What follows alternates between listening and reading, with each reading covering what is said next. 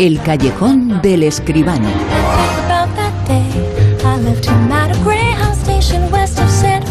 Como siempre y como todas las semanas, con José Manuel Escribano, a quien ya saludamos. José Manuel, muy buenas, ¿qué tal? Hola, buenas noches, Bruno, ¿qué tal? Ya es un clásico preguntarte por la taquilla, por ese barómetro, ese termómetro del público, cómo está aceptando esta temporada post-pandemia. La semana pasada dejábamos un dato muy malo y nos transmitías un dato horroroso. La taquilla no solamente no se había levantado, sino que seguía cayendo y caía hasta los poquito más de 3 millones de euros. ¿Y esta semana qué ha pasado? Bueno, pues esta semana estamos de enhorabuena. Bueno, se ha estrenado el Jurassic World Dominion y como corresponde la taquilla pues ha vivido un subidón. La película esta de las langostas y los dinosaurios, que ahora ya son toda clase de bichos, ha hecho 4,5 millones de euros, nada menos, para un total de 6.104.079, es decir, un poquito más del doble del fin de semana anterior. La verdad es que el Jurassic World se ha estrenado en 390 cines, que suponen 1.486 pantallas, de 3.500 y poco más que hay en España. Es decir, que como decíamos el otro día casi, ¿no? De cada dos pantallas, en una estaban poniendo la película esta de los dinosaurios. Es un dato muy bueno, claro, 6 millones de euros, pero hay que matizarlo, ¿verdad? Mira, la segunda película en la taquilla ha sido el Top Gun Maverick. Ha bajado mucho, solamente ha hecho 342.000 euros. Pero es que entre las dos primeras, Jurassic World y Top Gun, han hecho el 86% de la cartelera. En este momento me parece que hay 94 películas en exhibición. Quiere decir que 92 de ellas han hecho el 14% de la taquilla y las dos primeras el 86%. Realmente eso sí que es un dato preocupante. Cuando no hay estas películas, cuando no hay la película mega taquillera, pues no hay tampoco taquilla. Las españolas... Y además, perdóname, José Manuel, cuando hay una película mega taquillera no es mega artística, es mega buena, ¿no? No. La verdad es que no. Y de hecho, este mundo jurásico, de esta vez, la verdad es que quizá una de las apariciones más flojitas del mundo de los dinosaurios, ¿no? Pero ha llevado a tantísima gente al cine, esa es la verdad. Me hablabas de calidad, y calidad tiene las películas españolas que están aquí en el top 10, pero claro, fíjate que taquillas. Life is Life ha quedado octava con 48.000 euros de recaudación, y Cinco Lobitos, novena, con 43.000 euros entre los 3 días del fin de semana, aunque lleva ya cerca de medio millón de euros acumulado. Pero realmente eso es una taquilla... iba a decir mala, no, es esclarecedora. Es una taquilla que explica lo que está pasando en el cine en España. 48.000 euros es la película española más taquillera de la semana, una semana en la cual se ha doblado la taquilla del anterior y la ha doblado prácticamente un estreno. Y el cine español sigue de capa caída y sigue, sin embargo, presentando obras de mucha calidad. Pues claro que sí, hombre, son películas verdaderamente interesantes. Esta Cinco Lobitos es una película estupenda, junto con Alcaraz, que ya no está ni siquiera en el top 10, pues son películas que merece la pena ver y que merece la pena apoyar. Son películas de nuestra cultura, de nuestro cine, hechas además por directoras jóvenes, emergentes, que se dice ahora, y que tienen una carrera por delante verdaderamente importante, si es que tienen suerte, claro. Vamos a hacer un pequeño viaje en el tiempo, vamos a recordar una película que fue muy importante antes de la pandemia y que esta sí tenía muchísima calidad. Y ahora vuelve a la pantalla. Estamos hablando antes de la pandemia, estamos hablando de Joker, y Joker vuelve también después de la pandemia. Pues sí, efectivamente, y es cierto que el Joker fue una película que llevó a los espectadores a la taquilla y que además se llevó el respaldo de la crítica y todos los premios a los que concurría. Bueno, pues vuelve el Joker, dirigido por Todd Phillips y con Joaquín Phoenix de protagonista, por supuesto. Los dos no podían faltar. Se llamará Joker La Locura a Dos. Y el guión es del director de Phillips junto con Scott Silver, que ya también era co-guionista del primer Joker.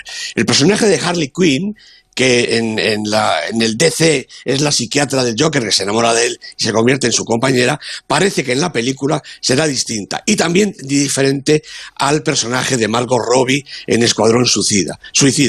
Y hombre, la mayor novedad, yo creo que esto sí que es chocante, es que este Joker, La Locura a Dos, será un musical y que todo indica que Harley Quinn será Lady Gaga, naturalmente recomendada por Phillips, que fue precisamente el productor de Ha Nacido una Estrella, la peli de Bradley Cooper, que consagró a Lady Gaga en la pantalla grande.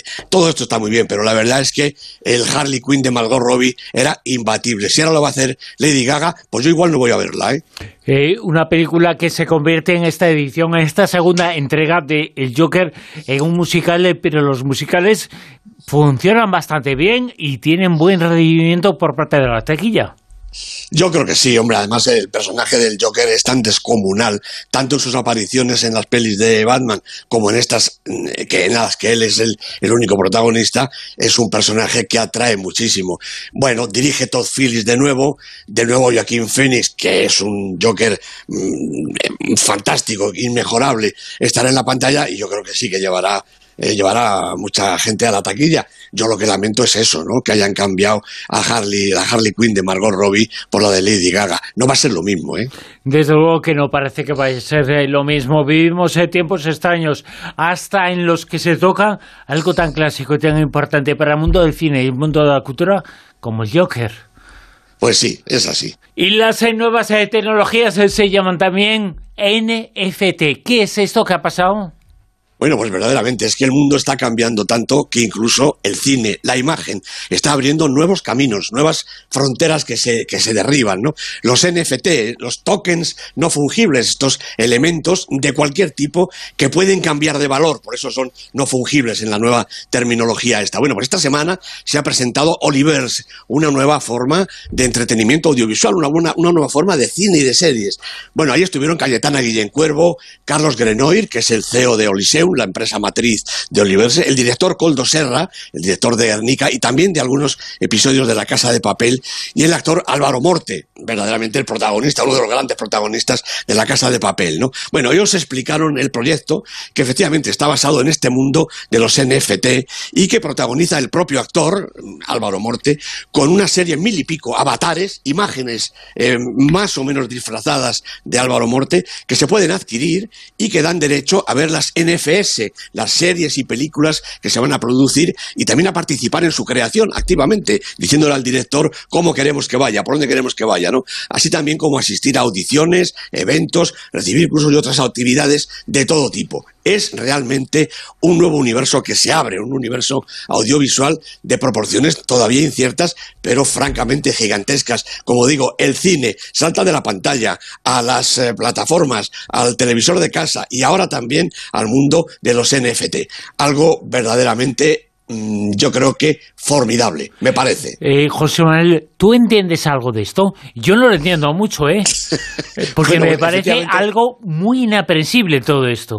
Muy inaprensible, porque los NFT, además de no fungibles, como se dice ahora, es decir, que pueden cambiar de valor según la cotización y según el momento. Lo que faltaba, para entenderlo bien. Sí, la mayoría de ellos son también virtuales, con lo cual este mundo de los metaversos está avanzando a toda velocidad. Cualquier objeto, en este caso estas fotografías, estas imágenes de Álvaro Morte, son tokens, son elementos que cambian de valor, efectivamente. Puedes tener uno, puede valer más, puede valer menos. Y esto será a lo largo de este futuro que se abre, que realmente todavía no sabemos muy bien por dónde va a ir. Vamos allá con el Super 10.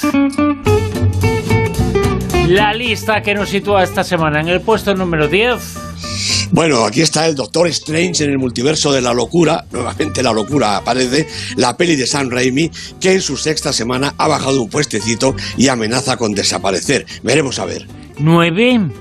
Top Gun Maverick también ha caído tanto en taquilla que lógicamente en el Super 10 también se nota. 3 semanas en la lista y bajando la película de Joseph Kosinski, naturalmente con Tom Cruise de protagonista. Ya está casi de vuelta la segunda parte de Top Gun. No ha sido un gran triunfo, por lo menos aquí en nuestro país, ¿eh? No, efectivamente, fuera sí ha funcionado, sí. Pero bueno, España para tantas cosas pues es diferente. Puesto número 8. Un nuevo mundo. La película de Stéphane Brisset con Vincent Lindon, siempre extraordinario, con Sandrine Kiberlin. Segunda semana en la lista repitiendo posición. 7.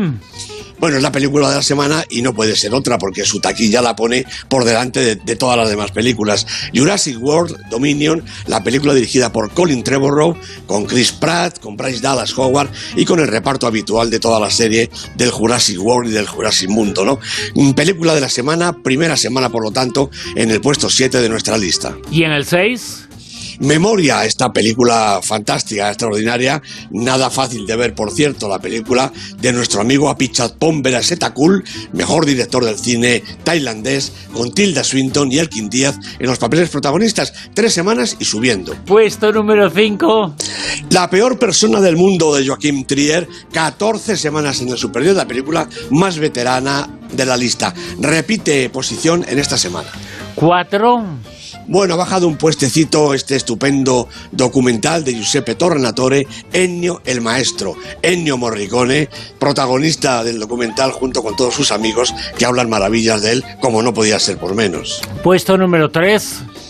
Cinco Lobitos, también ha bajado un puesto en su segunda semana, la película de Alauda Ruiz de Azúa, con Laia Costa, con Susi Sánchez, un reparto estupendo y una película verdaderamente interesante. Puesto número 2. Pues también ha bajado un puesto y ha caído de lo más alto Alcaraz, la peli de Carla Simón, con Jordi Pujol-Dolcet, con Anna Otin, 7 semanas en la lista, sigue siendo una película formidable, pero ha perdido el primer puesto, estas cosas pasan. Y en el puesto número 1, primera semana del puesto número 1 en lo más alto de esta lista del Super 10, ¿el cual está? Pues yo soy el primer sorprendido de encontrarme aquí a Todo a la Vez en Todas Partes, esta película realmente inclasificable. Yo no sé si es una película, muchas películas o un botijo, porque realmente no se sabe qué pensar. Los Daniels, Daniel Kwan y Daniel Snaith son los directores, Michelle Yeoh, Stephanie Hsu, los protagonistas. Segunda semana, ha subido del 4 al 1 y es todo un acontecimiento, todo a la vez, en todas partes. Y no sabemos si es una película o un botijo, me quedo con esa frase, ¿eh? Verdaderamente, Bruno, porque la película es verdaderamente especial. Película especial, nuevo número 1 en el Super 10 con José Manuel Escribano, que nos cuenta aquí, como siempre, en su callejón, en el callejón, en el cine, el callejón con José Manuel Escribano, que la semana que viene estará de nuevo con todos vosotros. José Manuel, gracias. Un abrazo, Bruno. Chao. Hasta luego.